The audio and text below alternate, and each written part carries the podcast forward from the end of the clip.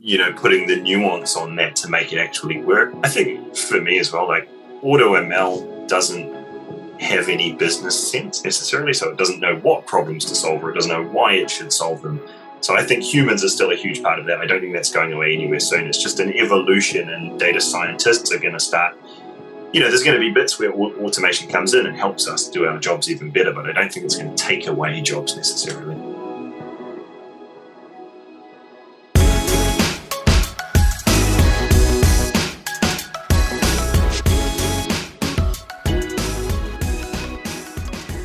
What's up, everybody? Welcome to the Artists of Data Science podcast, the only self development podcast for data scientists. You're going to learn from and be inspired by the people, ideas, and conversations that'll encourage creativity and innovation in yourself so that you can do the same for others. I also host open office hours. You can register to attend by going to bit.ly.com forward slash ADSO H. I look forward to seeing you all there. Let's ride this beat out into another awesome episode. And don't forget to subscribe to the show and leave a five star review.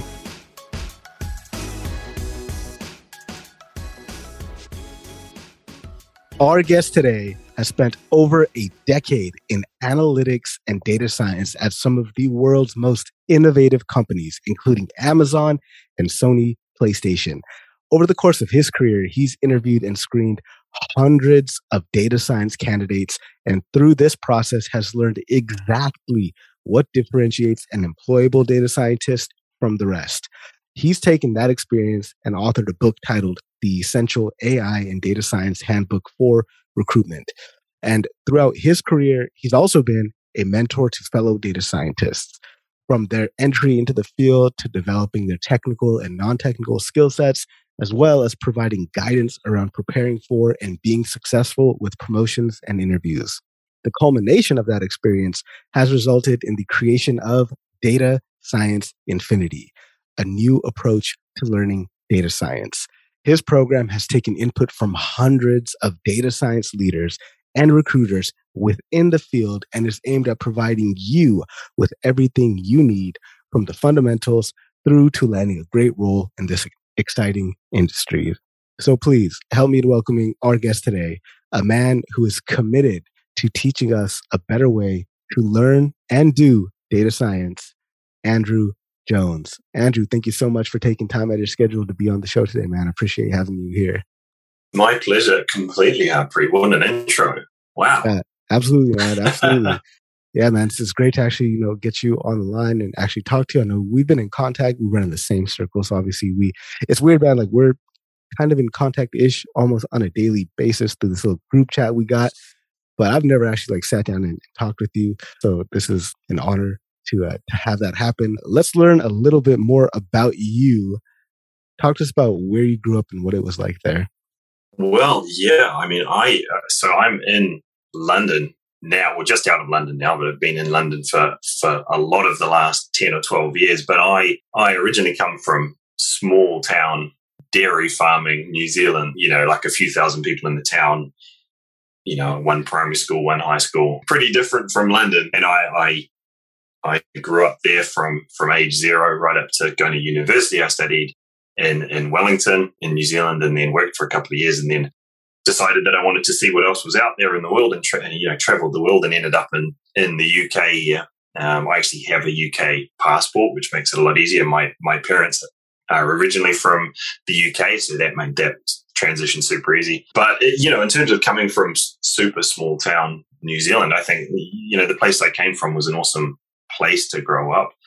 You know, a pretty simple existence, but in in hindsight, I think now I'm, I'm very, very glad that I've gone and seen the world and lived in a city like London where, you know, every person you talk to or work with is from a different country or has a different accent or a different skin color or faith or different beliefs in general. It sort of forces you to become, you know, there's only one way, and that's to be a very open minded person. And it, it means that you avoid falling into the trap of, you know, being huddled close with your own type and being fearful of things that are different because you know, like I say, in, in London, like any sort of metropolitan city in the world, everything and everyone is different. There's no avoiding that. And I absolutely love that. And I think that's a very important thing, especially, you know, with everything that's going on in the world at the moment. There's a lot of division. You know, I, I think that idea that people can be different from you and, and just dealing with that day in, day out is such a good thing to, to be immersed in. Yeah, I've actually I've, I've been to New Zealand once. My wife and I were we did a our honeymoon across Australia and New Zealand. We did three weeks. We went from uh, Sydney, did a road trip along the coast to Melbourne. Then from Melbourne, flew into New Zealand, into Auckland.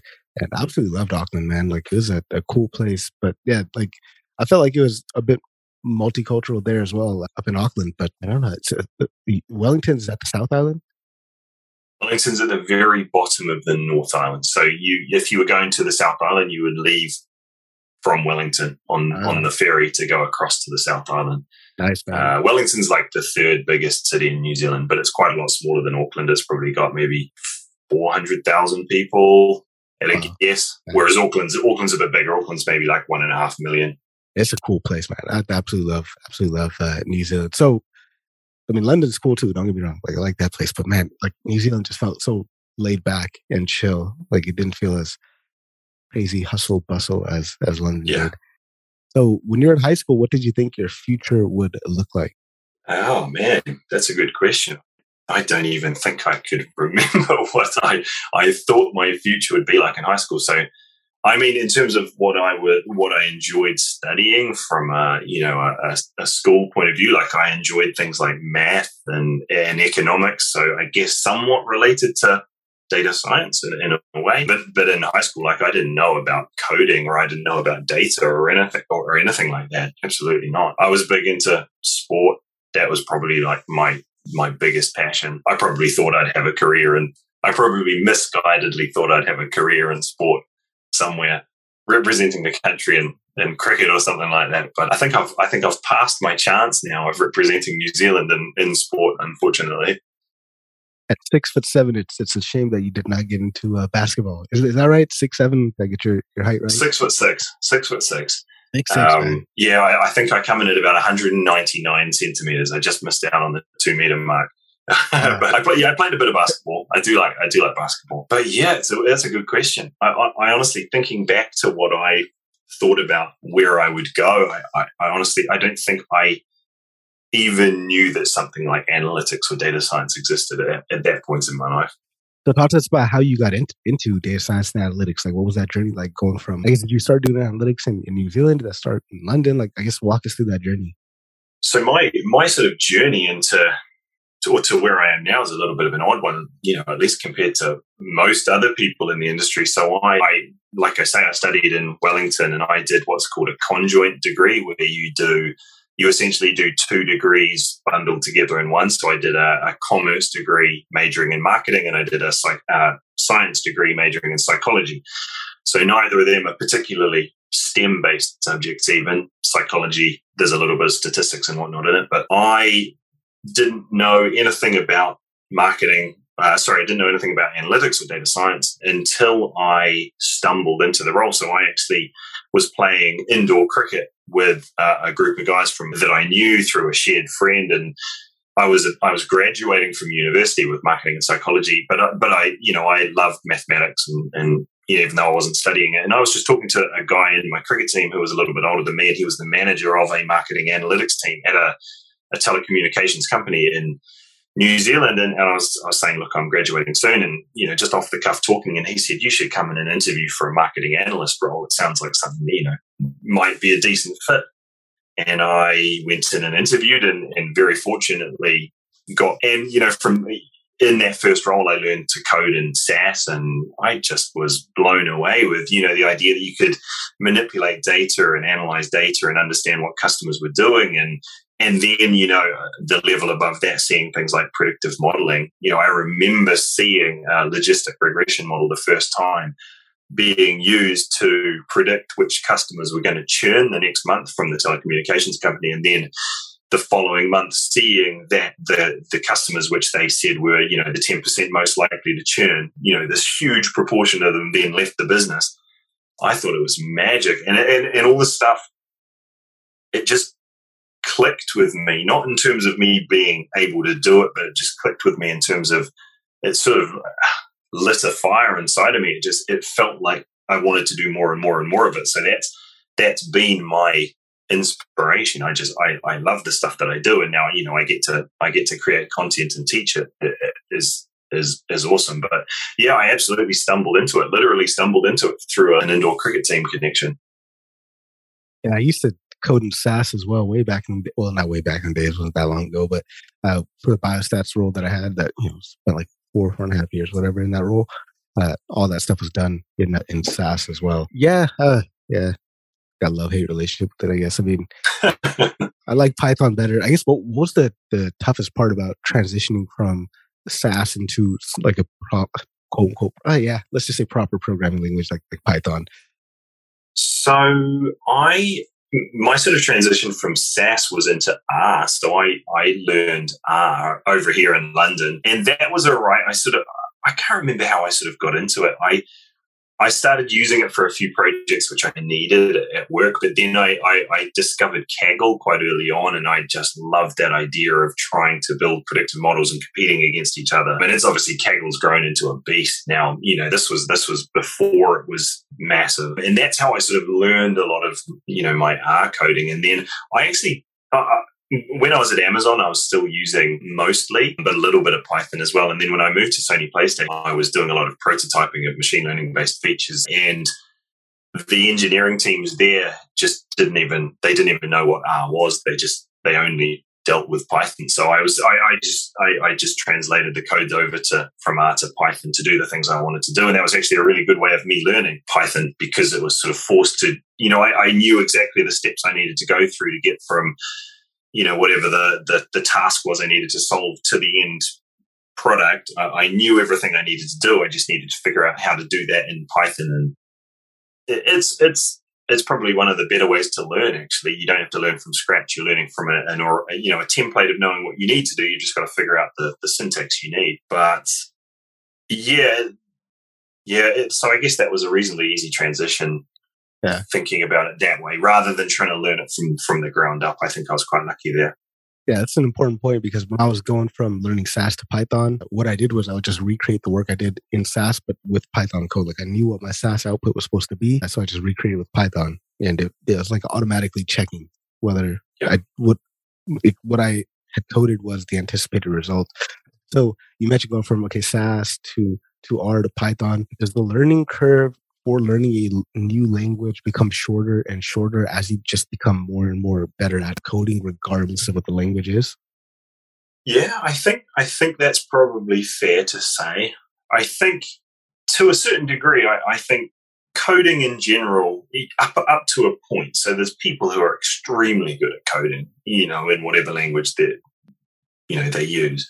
And I'm not talking about them. I think for the vast majority of coding, that's not the difficult bit especially with resources like Stack Overflow, where you can literally find out how to do anything in a way where the, the, the solutions are ranked by other people's approval of them. You know, you can find pretty good solutions on something like Stack Overflow. I don't think that the syntax of coding itself is not too difficult. It, it, it is more the uh, understanding of what you need to do, the steps you need to take, whether that's like a, a machine learning pipeline or, or, or just building a machine learning model and understanding what considerations you need to make based on the scenario you're in or the type of you know algorithm that you're using and the, the ways that it deals with data differently that's the hardest bit to learn because you, you you sort of you only really learn those by trial and error unless you know you go through a course or, a, or a, a book or something. But the coding itself is is a lot of sort of template stuff. And and what i found over my career is something that i luckily started doing quite early on was I would always save code snippets. You know, right back to SAS, I would have a, a, a notepad file of everything I'd done, and then everything would be at, at the touch of a, a shortcut key to do whatever I needed to do. So I always had this quick template to put stuff into place. Or, or if I'd done something in the past at another business, I'd sort of I'd know the template or the stencil of what I needed to do, and then I'd just rejig that to to work for the scenario that I was in. So you never have to sort of start from scratch. You've always got this this base of, of content to, to work for. And that's something in, in, data, in data science infinity I'm big on as well, is creating templates for people to then have for whatever scenario they, they encounter. They've got 80% of what they need there and they just need to move the, the, the sort of edge cases around and then they've got, you know, pretty much their final solution. Thank you, man. I appreciate that. Yeah. I guess, like, yeah, for me personally, like, the, because I started learning R way back to like undergrad and then from R went to like VBA and Excel and to SAS and to Python. It just felt like once I kind of knew how to do something in one language, like it just became easier to learn something new just because it's just more of a way to kind of think than it is like you mentioned, the actual syntax and stuff like that. And the R versus the R, R and Python transition was, I mean, like it, at the very, very granular level, there are some differences, but for most, for most part, they kind of work in the same way. You know, when you're trying to solve a, say you're trying to build a machine learning problem, like the, the syntax is different. The way they, they, you input your data and stuff can be slightly different, but it's more, it's more like going from an Android phone to an iPhone. You know, it's like an annoying, subtle difference rather than a major difference of thinking. It's not it's not that different. So you know, any anybody that knows R but thinks they want to learn Python or vice versa, I think you, you know it, you can do it. It's it's just one of those things where you get into such good habits with one language that it becomes annoying more than difficult to move to another language. So you've been in, in this field for over a decade. How far has it come since you first broke into it? Well, I think, I mean, from my point of view, I would say that there have been there have definitely been changes in the industry since I came into it. Obviously, you know, I've I've progressed into different roles in different industries. So so comparing exactly what I was doing at the start with what I'm doing now is a little bit tricky. But in general, I'd say there definitely have been changes, but there are things that have stayed pretty constant as well. So like obviously there have been radical increases in like the amount of data that's being generated and the number of companies that are generating it. Like I saw a statistic the other day, which it always blows my mind. I think I'd seen once before, but it was that every minute of every day, 500 hours of YouTube content is uploaded to YouTube. So, like every minute of every day, there's 500 hours of video content going up. I mean, that's YouTube, you know, one of the biggest companies in the world, you know, obviously being part of Google, but and video data being very rich. But it just kind of shows you the insanity of the amount of data that can now be stored and used. And that you know for, for a lot of companies that's not the case but but they are starting to collect a lot more data. You know companies are looking to capture everything they can because they know that there are ways to now use that to to get ahead of the competition or stay up with the competition. There's been rapid you know hardware increases obviously when when I was first in in analytics or data science the idea of you know, this was probably before even deep learning was really possible because GPUs over the past five years have really, really come along. And that has come with these massive advances in deep learning as well, especially in like language understanding and language generation. But in, in saying all of that, you know, there, there have been this, these immense increases in, you know, data and in hardware. And this is, you know, a lot of new amazing things have happened at the cutting edge. But none of those things I would say for the vast majority of businesses, none of those increases in things have instantly solved the vast majority of sort of data related problems that they have. There's definitely been sort of a lot of hype around data science and, and whatnot for the last few years. But I think people are starting to realize at the end of the day, sometimes like a simple, common sense solution, you know, to the to the actual business problem or customer problem can actually make a lot more sense than, you know, over the past three years, there's been this this huge emphasis that data science is going to solve every problem that a business has. And I think people are starting to understand what data science is and what data science isn't. And, you know, putting in place a, a, a simple but effective approach can be the best way forward sometimes. So, can you share a hot take with us on where you think the field is headed? Remember, this is this is the Artist Data Science podcast, so we all have a little bit of controversy. So maybe share a, a secret contrarian viewpoint that you hold, which might be different from the rest of the uh, data community. Well, in terms of where data or data science or the data field is going, I could probably say with 100% certainty that I have I have no idea, and I don't think anybody can tell you where it's going because we're just seeing crazy stuff happening at the cutting edge. We're probably going to see massive you know further advancements in, the areas of language. I hope computer vision maybe there's a lot of headroom there. We're sort of lagging behind the, the language models now. I guess my slightly contrarian view on data science is like I personally have zero fear that auto ML is going to come and take away data science roles. So I, I think auto ML has its place. I don't believe the hype that it's going to kill the data science industry. It's so AutoML on its own, it, you know, it, it can allow you to to scale and build huge volumes of sort of simpler models, but I don't necessarily think it has the ability to solve extremely unique problems. So, like at, at my time at PlayStation, we would we tried a lot of you know off the shelf solutions for things like identifying which character was on screen in any particular game so we could do certain things with that. But but all of the off the shelf models were tuned to things like the real world so humans and animals and street signs and traffic lights and whatever it may be. You put it into a game where it needs to identify some sort of robot dinosaur then it's like i have no idea right? You you need somebody in there to be you know putting the nuance on that to make it actually work. I think for me as well like auto ml doesn't have any business sense necessarily. So it doesn't know what problems to solve or it doesn't know why it should solve them. So I think humans are still a huge part of that. I don't think that's going away anywhere soon. It's just an evolution, and data scientists are going to start.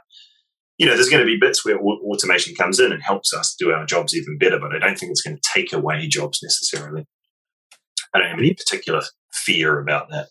Yeah, where do you think that's coming from? Like, I hear that come out, and I, I share your your view on that. I'm like, yeah, I mean, come on, it's not really going to if you're worried that's going to take your job, you're probably right because you're probably the type of data scientist who should. Did you post that the other day? I think I saw that. that yeah, yeah. What you just said, yeah, I like that. Hot take on that, but uh, yeah, where do you think that's coming from, man? I feel like uh, I feel like it's like a, unnecessary fear mongering, and I don't know, man. This is like take on it. But well, I think, think, I think it comes from social media, right? Social media is this warped view of reality uh, in everything, and and you initially think of that being a problem on like Instagram, right? With people and having body dysmorphia, maybe. You know, you don't think about it as being a data science problem. but social media is, is a platform where people share their perfection, right? And they don't show what's not, not going well or, or the, the tape which is holding together their dodgy code and whatever else, right? So you know, you see things like GPT-3 coming out, the, the language model, and it can write all of its own code and people go, well, game over for me, right? Like who needs, who needs to hire me now? But that, that's happening at the cutting edge, but we over, we overestimate how much of an impact that's going to have on the whole industry. So 99.9% of businesses aren't in a position where they are going to be able to get GPT-3 to write their code for them? And if it does, are they just going to blindly trust that it's doing the right thing? No. I, I, I think the warped view of social media has a really negative effect in a lot of areas of life. And, and it even creeps into what we do too, which is scary when you think data science and, and data in general, we should be the people who are the most logical, you know, like people with the most common sense thoughts and we, we judge everything by its merits and we look at the data and stuff, but still you see some shiny new thing and, and you go, well, that's it. Some machines are writing code now better than I can write code. So who's going to hire me? But it's, that might be true for some major company that wants to put it in place. But most, most companies still honestly are trying to get to grips with the data they have. They're trying to understand how they can be more data driven, and they just need somebody to help them do that. What's kind of like the thing that you're maybe most excited about, or or most hopeful about? Like, is there is there some application of of machine learning, AI, data science, whatever you want to call it, in general, that you're kind of excited or that you want to see happen? Don't know. I, am very I'm blown away with the the transformers that are coming at the moment. I'm, I'm, I'm blown. I, I, have not worked with Transformers a lot. I, I, I've got a book on Transformers that I, I try and read when I have some spare time, but uh, I'm not that close with how they're working. But I've, I've seen snippets of something which I think is really cool. That obviously the, the, the models which were performing really well are just beasts. They're, you know, immensely big. Whereas now people are trying to be clever and trying to scale them back in terms of you know how many parameters are actually in the network. And it's you know they're finding clever ways to make it outperform that much bigger model. I think that idea of making these things much more lightweight that's that's super clever stuff that people are doing there. I'd love to see i'd love to see some more progress within computer vision. I feel like there's sort of hit a bit of a, a ceiling in computer vision a couple of years ago and there's been no next step that's happened in terms of something amazing. You know we, we just know that we can fool a computer vision model with a you know a small square you know uh, of some color and it just completely throws it off. I, would be excited about seeing the next big thing in computer vision i think. You, you work on computer vision stuff at, at playstation or did that make that up? Yeah yeah a lot of computer vision stuff at playstation yeah. My, my role at playstation was so cool. It was like i was consulting there but it was kind of in a prototyping team so it was it was kind of like the dream role. It was like come up with cool stuff that we could use as features for the PlayStation 5. So there was me and another data scientist, and then there was a bunch of engineers from all sorts of different skill sets. And we were just a team of of people who tried to use the data that we had to come up with cool stuff. It was like the dream role for a data scientist, I think. There was no like specific thing you had to be doing. You had to be trying to be creative and come up with new things that could be mind blowing.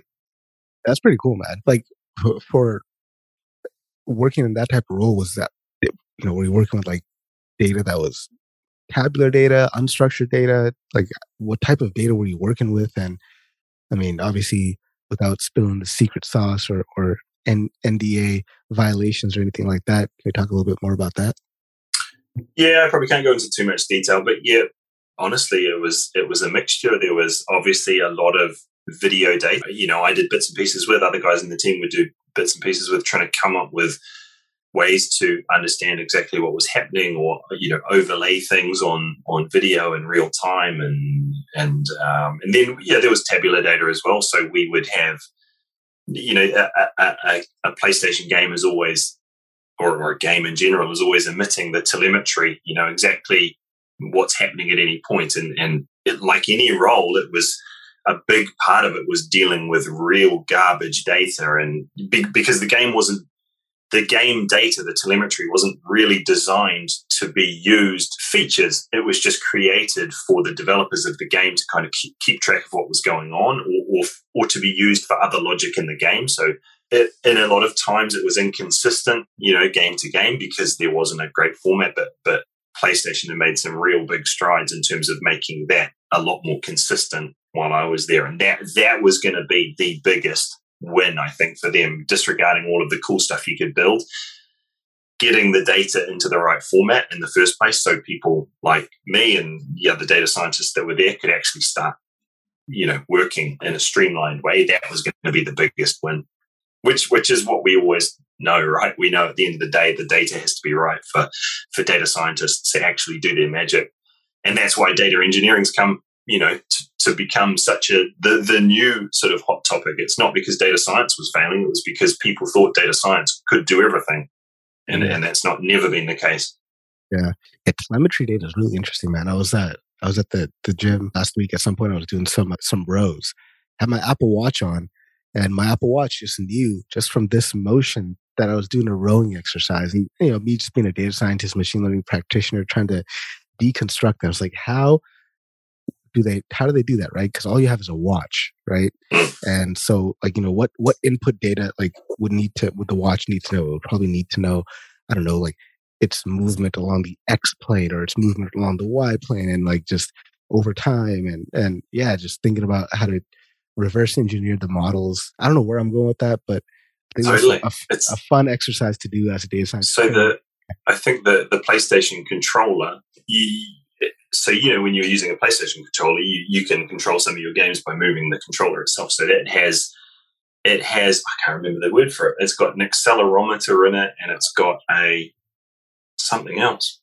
You know, because because it has all of the dimensions, doesn't it? And I worked on a project with some of the other guys there, which was is is actually being patented by Sony, and it was yeah using the the controller to identify who was holding it. So you could have a signature move that you used, which would tell the PlayStation, that it was you without having to, you know, log in or something. It was a bit of a, it was one of those sort of left field ideas that we had, but it was a super cool project. So, you know, using that data, getting people to create a pattern and then using machine learning and deep learning to understand exactly whose pattern that was. That was quite a cool, like mini project. Yeah. Yeah, I always find that so much fun. Like as you know, as a data scientist, when I when I see something and I know under the hood that okay, this is happening because of a machine learning algorithm in the background, I always try to deconstruct what it is that it's doing. Like, what's the input data data that it just took from this, you know, action that I took, and how did it, you know, how did it infer that this would be whatever the the right thing to do at that moment? I don't know. Do you ever do that as as data scientists, try yeah. to deconstruct like Always. machine learning in the real world? Yeah. What's uh, what's like a what's like something that's just been kind of like tickling your mind lately in terms of in terms of that? I don't know if I don't know of anything recently. I can't think of anything recently. I I still am I still am blown away by things that aren't like data science related, but are maybe mechanical. So you're sitting at the traffic lights and there's like it was like a garbage truck or something. And the way that all of the moving parts were were working together based on some sort of computer system which has got some logic put into it. And I was like, like has somebody coded that up is that like is that some code it's almost it's like not it's not python like it's not yeah. some person in python it's some like hardcore coder who's I, I, honestly i don't know how it works. To the point hmm. where like i think about it as the like the toaster or the washing machine and i'm like how does that even work? I, I don't know. I'd yeah. love to know. I'm sure i'm sure somebody could tell me how it all works. I honestly don't know but these are these things that they pass you by like we're in a world now where all of our music's digital. You know, we've gone past CD-ROMs, we've gone past cassette tapes.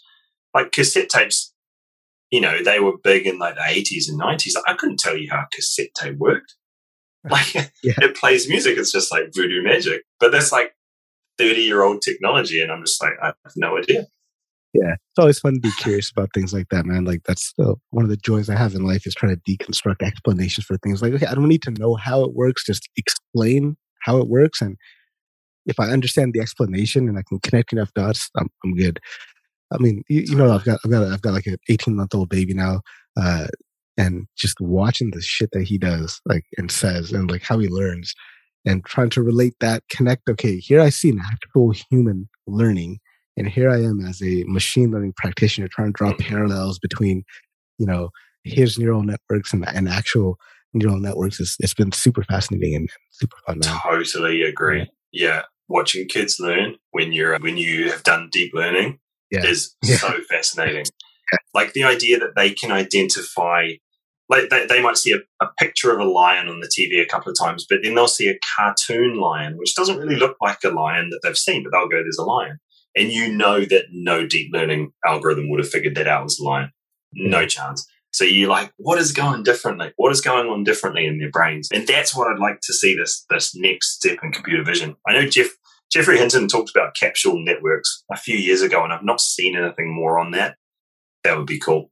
Yeah. But yeah, who knows? I, there must be something big coming up, surely yeah, man, it's just it's, it's, fascinating stuff, man. Just intelligence in general, whether it's artificial, machine learning, or human intelligence, it's just mm.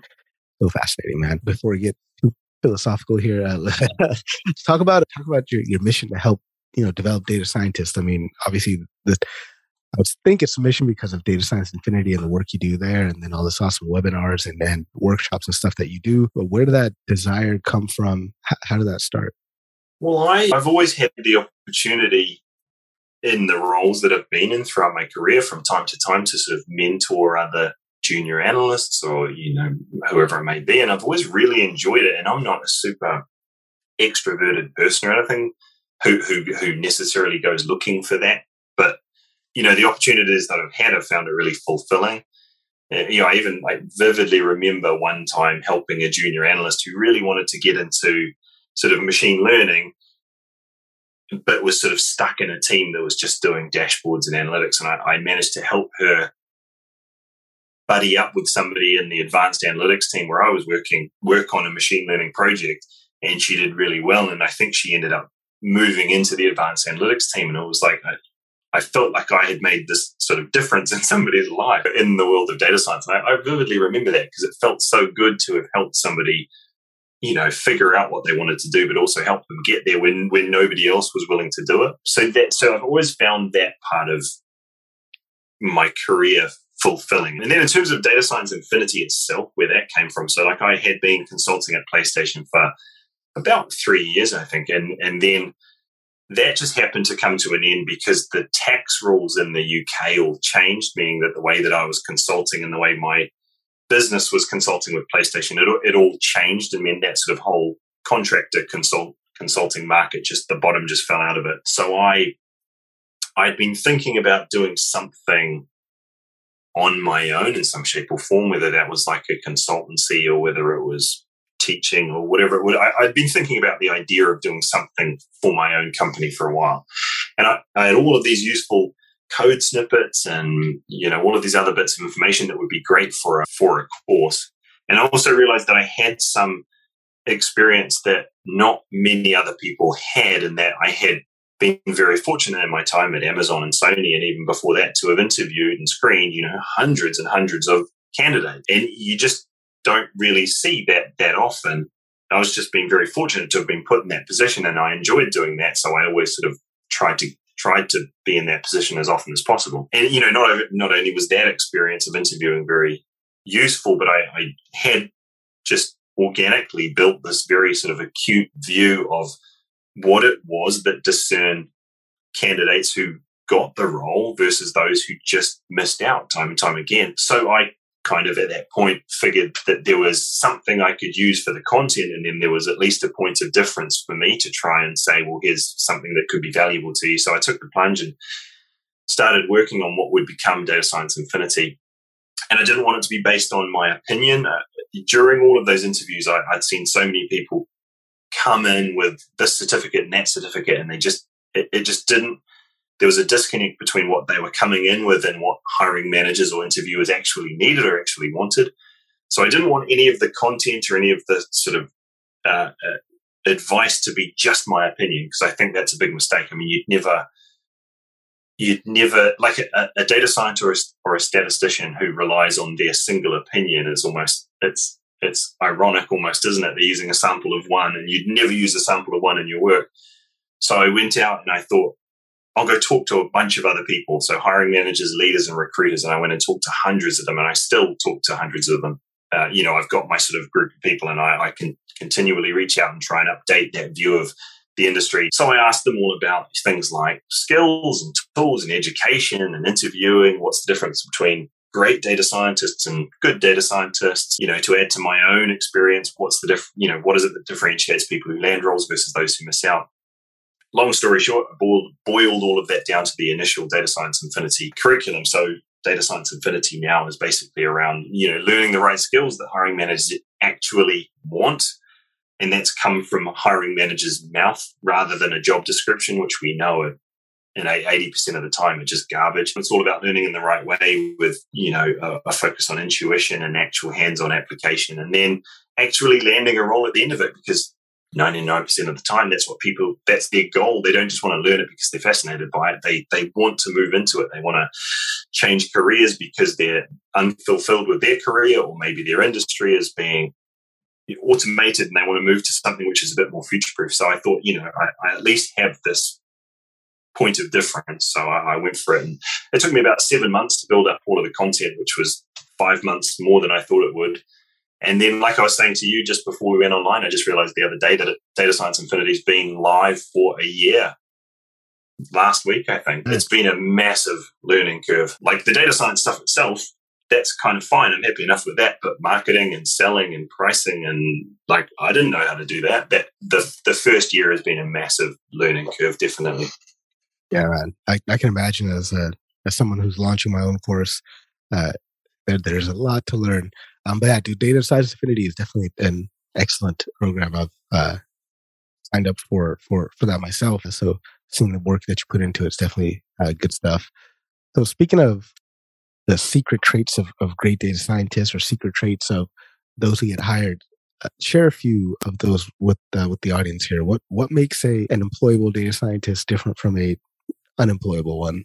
Well, I think at the, at the end of the day, I think the the difference between a good data scientist, and there's a lot of good data scientists, and then there's there's the great data scientists. And I think the the difference between good and great is often the soft skills, and we talk about this a lot. I, I, I know you have your views on it, and it's it's fairly aligned with with mine. I think, and in my experience, and this is something I say all the time, that by far the, the best data scientists that I've worked with in my career companies like Amazon, you know, where, where the people are incredibly talented. They're not the smartest people by definition. They're not the best mathematician, the best coder.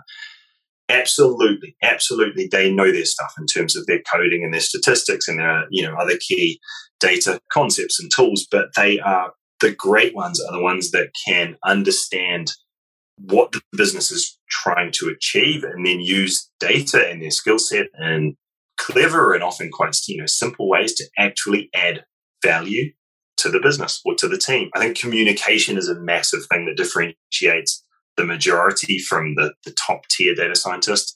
I think you could summarize it down to say that a good data scientist knows a lot of technical concepts, but a a great data scientist can simplify those right back in a way that everybody in the business can get on board with whatever the project is, you know, no matter how complex it is. And at the end of the day, I think like great data scientists have this they're able to view what it is that they're, you know, why are we here? They know that they're there to actually solve problems, not create new problems, you know, finding problems, finding difficulties of why something won't work. Let, us find a way that it will work, you know, whether that's simple or whether that's complex. Let's find a way to make it work and let's do it. They know that they're there to enhance or accelerate business decision making. Again, you know, same sort of thing, not get in the way of it. They're there to add value. At the end of the day, you're, you're being paid. So there's an ROI. People are expecting you and what you do to have a return on investment. So you sitting in your chair being the best mathematician in the world or the best coder in the world, but you can't explain anything to people in a way where they get on board and, and, and, whatever it is you're building actually gets implemented and starts adding business value, then what's the point of you being there? You, you, you're great you're smart. That's awesome. But, but you're being paid for a return on investment. So I guess where do you think most data scientists go wrong in terms of their own career development? If if I was to simplify it down in terms of career development and trying to land roles, you know, whether that's your first role in the industry or maybe you're looking to move from your role up to a bigger and better role, I would say, and this is something I see both on resumes, the way resumes are written, and in, in interviews as well, is is this the, the first selling point they see for themselves is slightly off, only by a bit, but it's they go in with the sales pitch of look at what I know how to use. Here's the list of things. And, and it's not the best way to sell yourself to somebody who is, who is, they're hiring somebody not for fun. They're hiring somebody because they've got a problem they need to solve or they're so busy that their team can't keep up with the work. They need somebody to come in and solve problems. So instead of this narrative of look at what I know how to use, it just needs to be tweaked slightly to be look at what I can do with what I know how to use. And, and that simple change in terms of your mindset, and, and then it just flows onto your resume and, and the way that you describe your projects and interviews, that is going to make the biggest difference at the end of the day. So if you've got a data scientist coming in for an interview and they're saying, I built X and it drove Y million incremental dollars, or I built X and it saved Y analyst hours or I built X and it reduced churn by Y percent. You know, that's a very, I'm, I'm, simplifying that right down. But it's not just I used Python, I used TensorFlow to build this cool thing. It's I built something and look at what it did. And then all of a sudden the interviewer is going, this person that's talking to me, uh, the cogs in their mind are churning. They're saying this person's going to either solve the awful problems that I'm struggling with either this person's going to make me and my team look really good, which is at the end of the day a big part of what people are looking for, or this person that's talking to me, they're going to make the business money. And like all of the the BS aside, that's what interviewers looking for. They're not looking for just another person who knows Python. They're looking for somebody who's going to solve their problems and going to add value. You, you know, using those skills. Don't get me wrong. You need those skills, but you want to sell yourself based on the value using the skills, not just giving a list of things that you know how to do. Absolutely love that, Andrew. Uh, let's take some uh, questions coming in from LinkedIn. There's a bunch of uh, questions coming in. I, I think we could uh, tackle some of these. People happy. By the way, on LinkedIn, you're watching, everybody smash a smash a reaction real quick, man, and share this with the network. I see see a bunch of you watching, but not enough reactions and not enough sharing with the network, my friends. All right, so Lenny Chandra has a question, a general question, but how to choose the right model to train the data It's one of those vague questions. Um, you want to give that a try, or should I, should I uh, give one of my standard responses? Yeah, I think I think there's probably a, another couple of questions yeah. before that, but yeah. but I wouldn't think uh, I wouldn't think what's the type of model to train the, to use on the data. I, I, I, again, I would think what is the what is the end result we're looking for? Like, what are we trying to solve here? And so something I say all the time, uh, Harpreet, I'll let you answer as well because I know you'll have a good answer for this. But something I say all the time to my students in Data Science Infinity is always, always, always start with the business problem, get a really good understanding of what that is, what success might look like, and then work backwards from there to a data science solution. Don't do it the other way around. Don't start with a data science solution, then try and force that into the business problem because you, you never align the two that way. So start with the business problem and then work back. Yeah, I was pretty much going to say the same thing. Like, I don't think that it's ever really the first question to ask is how do I choose the right model to train the data? I mean, okay, let's say you've done everything up until that point, and now you're like, okay, I'm ready to, to you know get a model to this and, and figure something out. How do I know which one's the right one? Experimentation, that is the science in data science, right? So maybe further upstream, you plan out in advance that, okay, because of the business problem, because the problem statement, because the nature of the data, because of what the, it is that I'm trying to predict, given all this background context, here's the suite of algorithms which I'm going to try to solve for this problem. And of this suite of algorithms, maybe I'll, you know, do some statistical tests to see which one truly is performing better. Obviously, I'm assuming you've already got like a baseline in place, right? Because you need to have a baseline before you start trying more complex things, right? So this this is the whole process, right? So I would say first, you don't know what the right model is going to be ever. You start with baseline, start with some candidate algorithms, see which one of those candidates perform best, and then f- optimize the best performing one. Uh, there is no yeah. right right model.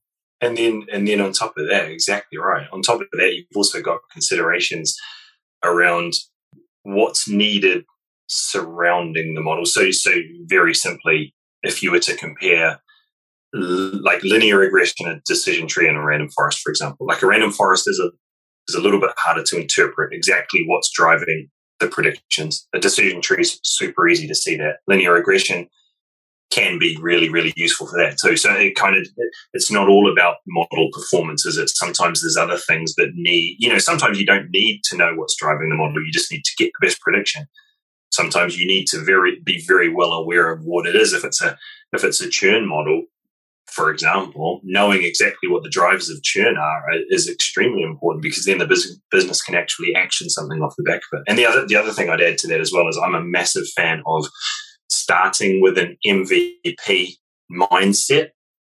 So MVP being, you know, minimum viable product for anyone that doesn't know that acronym, but and that's not saying that you definitely have to go and build an MVP, but but in your head think about what's the what's the absolute bare bones solution that would get us to a place where everyone in their business that needed to be involved could understand what we're going to do and what what the output's going to be and where the touch points are from different teams. And then eh, you know you can go and then build a version two which has all the complexity in the world but start with a simple solution that people can buy into. Another question coming in here from from christine seagrave good friend of the show. How can machine learning develop a means to incorporate underlying human emotions that underpin decision making? Okay. Is there a field within machine learning that focuses on incorporating human concerns into technology development? Interesting. Are your thoughts on that? It's a good question. I don't. I don't have a, a super good answer to that. I, I guess.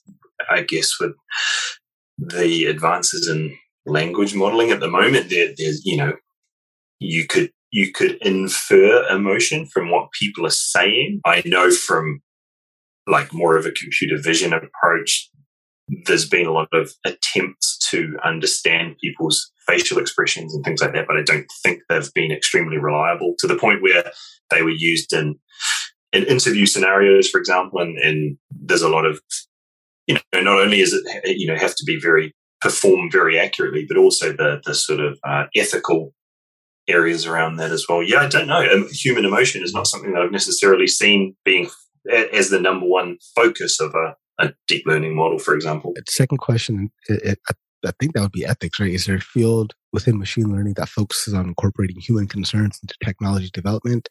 Uh, I think that would just be AI ethics, machine learning ethics, something like that. Something that I find interesting, but I don't know of many resources that discuss that too much. I mean, there's a few books. Hello World by Hannah Fry, I think, touches on that. Weapons of Math Destruction. There's books on the topic, right? But not like textbooks or, or anything like that. Like definitely no boot camps that talk about it. That's for sure, which they should. Um, but yeah, great question there. Russell Willis, good friend of the show, says accelerometer and gyro data. I suspect, I guess that was in respect to the, the Apple Watch being able to predict which activity I'm doing. But even just think about the the entire like how they made that happen. They probably had to pay a bunch of people to wear a prototype Apple Watch, have them go exercise, and then you probably had to like have like a whole range of people, you know, from healthy and not so healthy and fit, not so fit. And then think of all that training data, right? They probably, mm-hmm. you know, collected just and and you remember they can only collect data that's here. So they probably had heart rate data and like you mentioned, accelerometer, gyro data. They probably had something like baseline heart rate to accelerated heart rate after some minute of time mm-hmm. and things like that. And you think about, okay, great. They paid a bunch of people, collected all that data, and then they took all that data and then they probably, I don't know what type of model they've used, maybe like the RNN or something like that. And then take the, the, the RNN, whatever ensemble of different models they have and deploy it on an edge device that then just takes essentially heart rate, accelerometer, and gyro data. And just, that's just mind boggling to me. That's the kind of stuff I like doing. I like reverse engineering machine learning out. Literally, I've been thinking about this for, uh, for the last few days.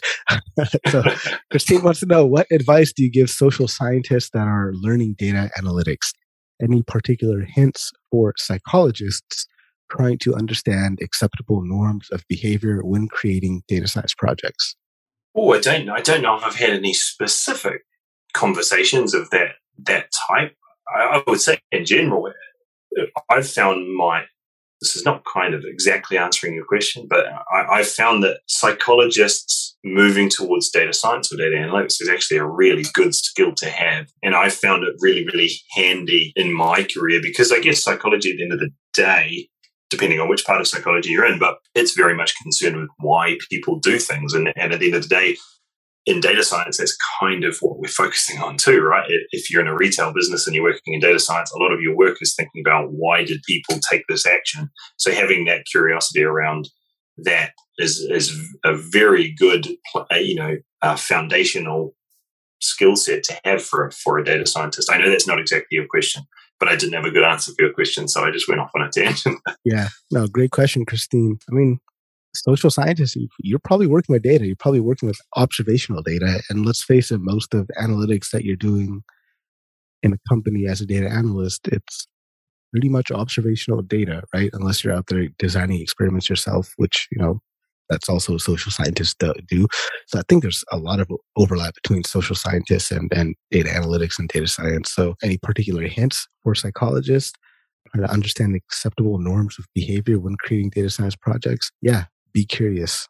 I think that is probably the most acceptable norm of behavior is be be curious, be fun, and uh, just have fun with it. So a couple more questions, then we'll get into a real quick, uh, what I like to call a random round here. So, so you got this awesome YouTube video. If you guys haven't already, check out Andrew Jones, Data Science Infinity on YouTube. He's got some really fun, interesting videos, really well produced and, and some awesome thumbnails as well. But you got one that talks about the top five reasons that candidates get rejected. I was wondering if you could walk us through those those reasons. Yeah, that was a that was a wee while ago now. Uh, I think I kind of know because they're the sort of the five that I I boiled down from all of the data that you know from me talking to recruiters and hiring managers. I think uh, I think the the I think the five reasons why people were rejected from from interviews, and that that seems quite harsh. Maybe the reasons that they didn't get the role versus other candidates, maybe, or they weren't ready for the role. So, number one, I think very, very basic, you just don't have the right skill set. So, as much as I talk around, you know, it's not all about just knowing these things, it's about the value you can add. Yet there, there are certain skills that people will, require you to have to be able to work with their infrastructure. But you, but you need to be able to work, you know, work in a way with those skills that can be, you know, efficient and effective in solving business or customer problems. I think another thing is candidates maybe being and this relates to what I just said candidates being too focused on tools and concepts and not focused enough. And this is not only in, in the way that you work in general, but the way that you convey your ideas to an interviewer. Too focused on tools and, and concepts, not enough about, you know, understanding business problems and talking about ways that you can solve problems and the impact that that might have on the business or on the customer. I think seeing what else was there? I, I think something that people mentioned a lot was candidates who have obviously jumped ahead to topics like deep learning without necessarily putting in the groundwork with the more classical approaches. You know, this is sort of machine learning in general. That's only one part of data science anyway, but people that have obviously jumped ahead to deep learning without that really good understanding of what the classical machine learning algorithms can do because they're amazing. They can do, they can solve 95% of the problems that need a machine learning solution anyway for most businesses. So, so doing the groundwork, putting in the hard yards to understand how they work in a way that means that you can manipulate them in different ways to solve different problems. So a logistic, a logistic regression model is not just there to classify churn, you know, churning customers or whatever it may be. There's so many other parts of how that works and how, how it can be used. So if you have a good understanding of it, you can be really creative with it. In terms of your approach to the interview itself or, or applying for the role, I think in terms of your portfolio projects, this is more for people who are early in their career and you know you've got a, a suite of projects that you want to showcase to people. They've gone for projects which are all about complexity. They've, they've tried to do the most complex thing in the world to show that, that they're good, but that is often not the way to do it. It, it. It becomes very hard for a hiring manager or a recruiter to understand what you're doing. So, so instead of complexity, I always say try and go for portfolio pro, portfolio projects that are have a much higher emphasis on clarity and impact rather than just complexity for complexity's sake.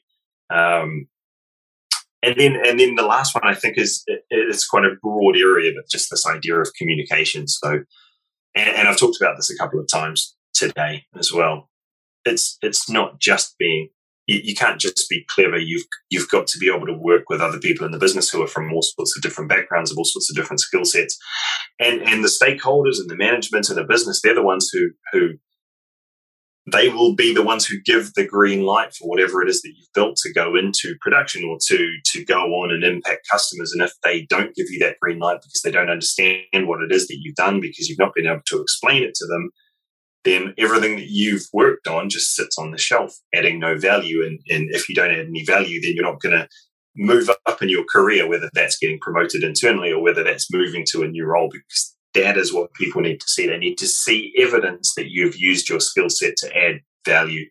When it comes to career growth and development, uh, what's the biggest lesson you learned the hard way that you want to make sure no one else makes? I think something that I've been guilty of earlier in my career is this idea, and I talked about this before, of not starting with the business problem and working back to a solution. So there's some there's some awesome stuff that you can do in data science and you get a project that might need some sort of classification done and you go, do you know what? I was reading about this awesome deep learning model the other day, this new architecture that I saw, and I'm just going to try and force that in and kind of convince people that we need to do this because it's fancy and that that never ends that well. Sometimes you can get lucky and and and it'll be fine, but often because you're trying to force something in, it doesn't necessarily align with what the business needs or you know in terms of the the actual outcomes or the time frames or the it doesn't work with the architecture that they have or maybe the people in the business won't understand it as easily so, so starting with the business problem getting an understanding of it understanding what success might look like understanding who needs to be involved get that down first and then then get your data science hat on and start working. And that sometimes that's a less exciting way to do it. But if you want to be a value adding data scientist, it's it's the best way to do it. And I've been guilty of not doing that in the past, I would say. The last uh, formal question before going into what I like to call the uh, random round. It's 100 years in the future. What do you want to be remembered? I would say if if I'm serious, it would it would be nothing to do with data science. It would just be being a good dad and a good husband. My my family's my whole world, so that would be the big one. I guess somebody who doesn't. I'm trying to think about like traits that I would like to be remembered for. I guess somebody that that doesn't necessarily just blindly go and do what everybody else does because it's the popular thing to do and, and somebody who stands up for what I believe in. I think there's a little bit of a lack of that in the world right now, being somebody who's somebody who maybe supports other people rather than tries to bring them down or limit them because you fear that maybe they might become better than I would, you know, I think that's a big part of what I what I love about data science infinity is trying to help people get into the industry that I love because I don't see any I don't, I don't see that it's a closed industry and getting more people in is going to impede me in any way. I think I think the more people we get in and the more people that can be working on the types of problems that we have, the better. And and and that's why Data Science Infinity, like I say, is so rewarding for me. Anything I can do in that sense is something that I'd like to be remembered for, I guess, because it makes me happy, I suppose. So I guess it's a, something I should keep doing. Absolutely love it, Andrew. I think you definitely will be remembered for for all that, man. Uh, doing awesome work, and you know, I know you're a great family man as well. So let's jump into the random round. First question I want to ask is, what do you think will be the first video to hit one trillion views on YouTube, and what will that video be about? It would have to be something like like a K-pop song, or something, something that's just massively popular, which is just slightly bypassing me at the moment. Because sometimes I go and Google that. I like Google what's the highest viewed video on YouTube. And like six out of the top 10, I'm like, I've never heard of that. Whereas some of them are the classic, the classic ones. Anything, anything that makes me laugh, like people, like those fail army videos where people are just getting destroyed, like falling off motorbikes. I think that's the best stuff ever. I'd love to see one of those get big. I don't know. What do you think, Harpreet? I'd love to hear another opinion on that. Yeah, this is uh, this is something I've been, been asking a lot of people. You know, it's one of the questions I asked in my random round most frequently, just to you know wisdom of the crowds thing, see what happens. And based on what people have told me, it's likely going to be a video involving like you know a cute baby or a cat, and it's probably going to happen by like the year 2030. That's kind of been the. What's the highest views at the moment? It must be a couple of like hundred billion or something. What, what no, Baby Shark with like nine billion or ten billion views. So it's it's still a long ways off. Uh, Is that right, Baby Shark? Yeah, like uh, the oh, highest, man. yeah, highest speed. I think, and that just re- like you know in November 2020, it passed up like Despacito, which had like nine or yeah. ten billion views, something like that, nine billion views. So, I mean, not a lot. And I think the first video to crack 100 I'm sorry, the first video to crack, crack 1 billion views was Gangnam Style back in 2012. Yeah. Um, I know Justin Bieber's got a couple that are up there, doesn't he? He's yeah. he's done very well on YouTube. I love that Baby Shark's the top one. Not that I love Baby Shark explicitly because I've heard it, you know, a hundred thousand times myself, but I love that there's somebody who who wrote a song called Baby Shark, and I hope that they're just swimming in cash for something like that. I'd love I'd love to know that they were living in a gold mansion because of that. So, what are you currently reading?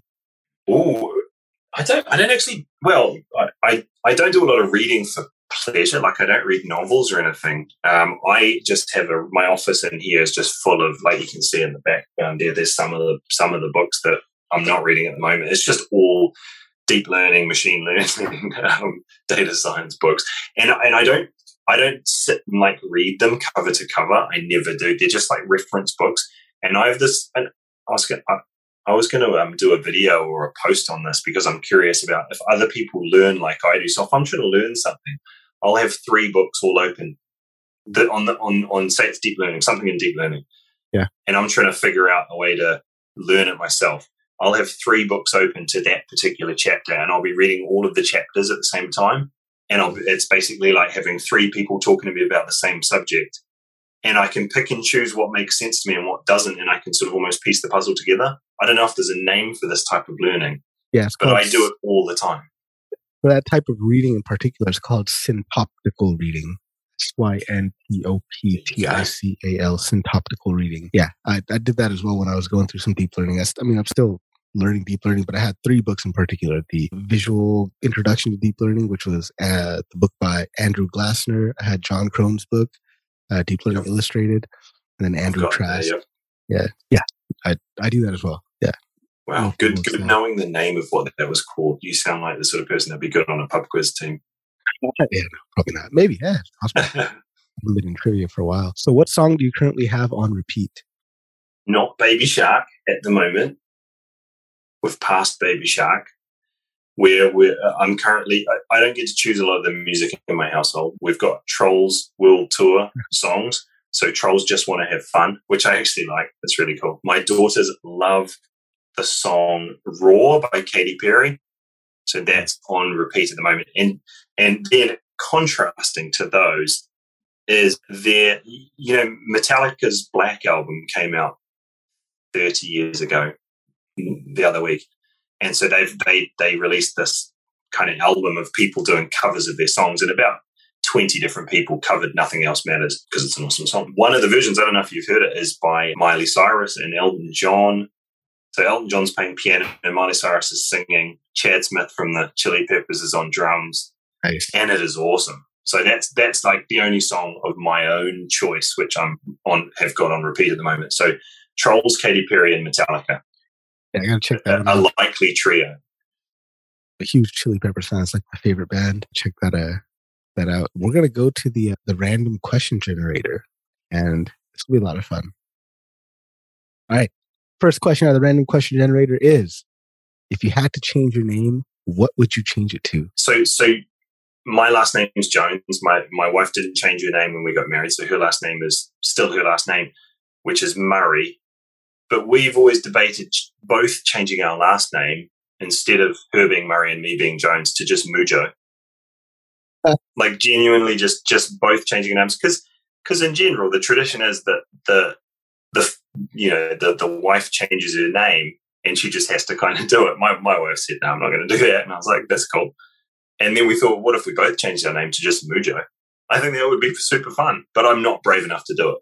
Like that Mujo. That's cool. Yeah, I mean, my wife. Like, I don't really care about that either. Like, my wife didn't change her last name. I was like, yeah, I don't really do not care if you do that or not. Uh, then my son has the hyphenated last name. Yes, Uh, same as us. Yeah. Yeah, Mujo. I like that. What's on your bucket list this year? Oh, oh, man, Uh, bucket list items over the past eighteen months have been a bit tricky, haven't they? Do you know my my the the what the place in the world that I love the most is is Dubai. I just love going there and and staying in a nice hotel and just getting the like forty degree, you know, Celsius, forty degree weather, and just relaxing there. I I love it so much. I, I, I just want to go back so badly, but at the moment with travel being a bit tricky, it's just going to have to wait. I want to go back. I've never been to uh, to to Dubai. That's uh, it's on the list of places that I want to go. Love to check that place out. But yeah, forty degrees Celsius like that. I- I don't like hot weather. Like, I, I just Yeah, I do. I do. I, I, I do if I'm at like at a hotel by a pool. If I'm Yeah. like in the city of London or something, I'm not interested. You know, like walking down the street for work or something, not interested. But yeah, if you're by a pool, I, I can deal with some some hot temperatures. yeah, man. I think for me, the perfect weather probably twenty one to twenty two Celsius. I think that's like absolutely Yeah. perfect. What's that in Fahrenheit? I don't know. Twenty two C two F. That is seventy one point six degrees. What's the story behind one of your scars? I've got a scar that runs just across here on my forehead. It's fading a little bit now, but I went to, I don't know how many years ago now, maybe like nine years ago, I met a bunch of my mates from New Zealand in Thailand, and we went to like the full moon party on on New Year's Eve, and there was uh, big flaming hoops, and and in Thailand you you drink from a bucket, which is basically like a Red Bull and vodka, but the Red Bull's not Red Bull. It's like there's possibly some sort of gasoline in there. And long story short, I thought I can jump through that hoop. That's super easy. Jumped through the hoop. I actually made it through the hoop, but when I went to do my landing, I I cushioned my fall with my own knee And so it just like split open my head. But I mean, it didn't dampen the night. Obviously, I'd, I'd had enough Red Bull and vodka at that point to just carry on. So that's my scar story. Um, but that Red Bull they got in Thailand, that's like the original, original Red Bull. Like that's the, uh, that's true. That's the OG Red that's Bull. True. Yeah, that's yeah. powerful. Uh, what languages do you speak? Well, I speak English, and the the only other language which I would say I speak more than a little bit would be uh, Maori, which is the language from New Zealand. Mm-hmm. The, you know the, the the people of New Zealand, and and I don't speak it fluently, but I know quite a bit of it because I did it all through school and my wife's family are part Maori, so you know they're very proud of their heritage, and and we learn a lot of it to teach the the girls as well. So that would be kind of my second language, I guess. That's awesome, man. Oh, what are you a natural at? Uh, definitely nothing to do with data science. I have to work really hard for for everything in data science. I'd say I've I've always had a natural tendency for sport anything with a anything with a ball. I, I just all day every day I wasn't inside on TV or anything. All day every day as a kid I was outside kicking a rugby ball around or throwing a cricket ball or whatever. So that stuff's my most natural talent, I think. I love it, man. I can see that. I can see that as well. So, man, it's been an absolute pleasure. Andrew, thank you so much for taking time out of your schedule to, to be on the show. How can people connect with you? Where can they find you online? yeah, well, firstly, my, my pleasure completely. I absolutely appreciate it. So, so good to come on and talk to you, you know, one on one. Finally, I, I love it. So I'm on, I'm on LinkedIn. That's my main social media. So you can find me. My, my name is Andrew Jones and then Data Science Infinity. So it makes it a little bit easier because Andrew Jones is an extremely common name. I, like you mentioned, I am on YouTube just under Andrew Jones. It's something I'm starting to try to build up a little bit. And then I'm recently just joined Instagram as well. So you can find me on there as well. And that's just under Data Science Infinity. But if you connect with me on on LinkedIn and, you, have got any questions about data science or you're looking to transition into data science, then just just message me and I'll, I'll definitely get back to you. And then, you know, I've talked a little bit about Data Science Infinity and, and what it is and why it works the way it does. So if you want to learn more about that, then then the, the site for that is data-science-infinity.com. So head there, there's all the information. There's, you know, the full curriculum, which you can use for your own sort of study guide, you know, pathway to, towards data science. And remember, that's all based on, you know, hiring managers' inputs. There's all, all sorts of preview videos. There's feedback from students, and then you can contact me through there as well. Yeah, I'll be sure to uh, link to that in the show notes, uh, link to, to all the mentioned uh, places. Andrew, thanks again for for you know taking time and, and, and coming by. I know I know it's, it's, it gets late for you. I think it's pretty late right now, so it becomes tough to make it to our uh, data science happy hours. But one of these days, man, swing by to my earlier sessions that I yes. have uh, earlier in the day. But I would love to love to have you uh, there as well. Thank you again for coming on the show, man. Appreciate you being here. Yeah, my pleasure completely. And uh, I'll definitely try and get onto the office hours because, like you said, I've got my own office now in the house. So if it's mid afternoon here, which I think the comment was one was today, I should definitely get there. Yeah, absolutely. Uh, thanks again. And my friends, remember, you've got one life on this planet. Why not try to do something big? Cheers, everyone.